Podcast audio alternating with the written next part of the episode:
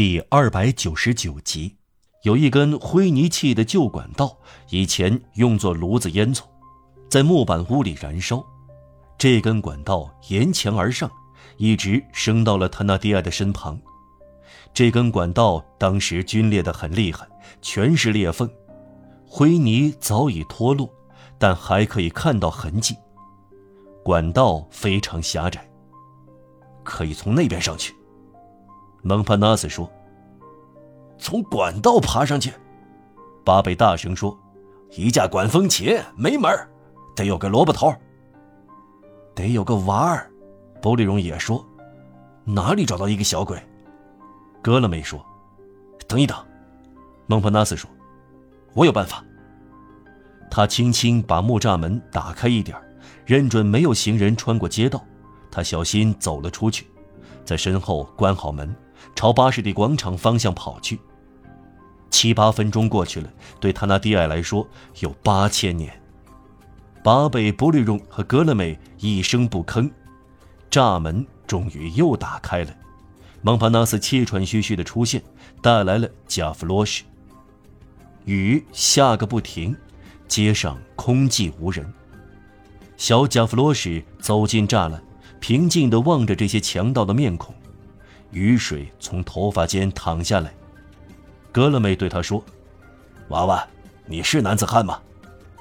加弗洛什耸耸肩，回答道：“像咱这样的娃儿是架管风琴，像你们这号管风琴倒是娃儿。”小卒子真会玩痰盂，巴贝大声说：“八成的娃儿不是肥沃的朗斯基奈改装的。”布利荣加上一句：“你们要干什么？”加弗洛什问。蒙帕纳斯回答：“从这根管道爬上去，用这寡妇。”巴贝说：“将单拴住。”波利荣接着说：“拴在升高的坐骑上。”巴贝也说：“拴在挡风木上。”波利荣天上说：“然后呢？”加弗罗什问：“就这些。”流浪儿看了看绳子、管道、墙壁和窗户。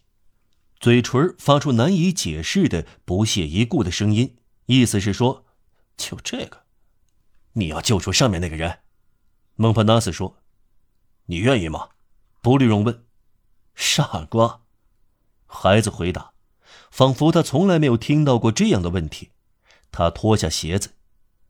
格勒美用一条手臂抓住加弗罗什，把他放到木板屋的屋顶上，在孩子的重量下。重铸的木板压弯了，格勒梅把布利荣趁蒙帕纳斯离开时解好的绳子交给他。流浪儿朝管道走去。由于管道通到屋顶的裂缝很宽，他很容易钻进去。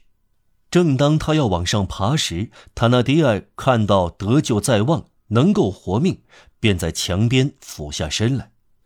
黎明的第一道曙光染白他汗水涔涔的额头。苍白的脸颊，细长而凶横的鼻子，全竖起的灰白的胡子，加弗罗什认出了他。瞧，他说：“是我父亲。”哦，管他是谁呢。他用牙齿咬住绳子，毅然爬上去。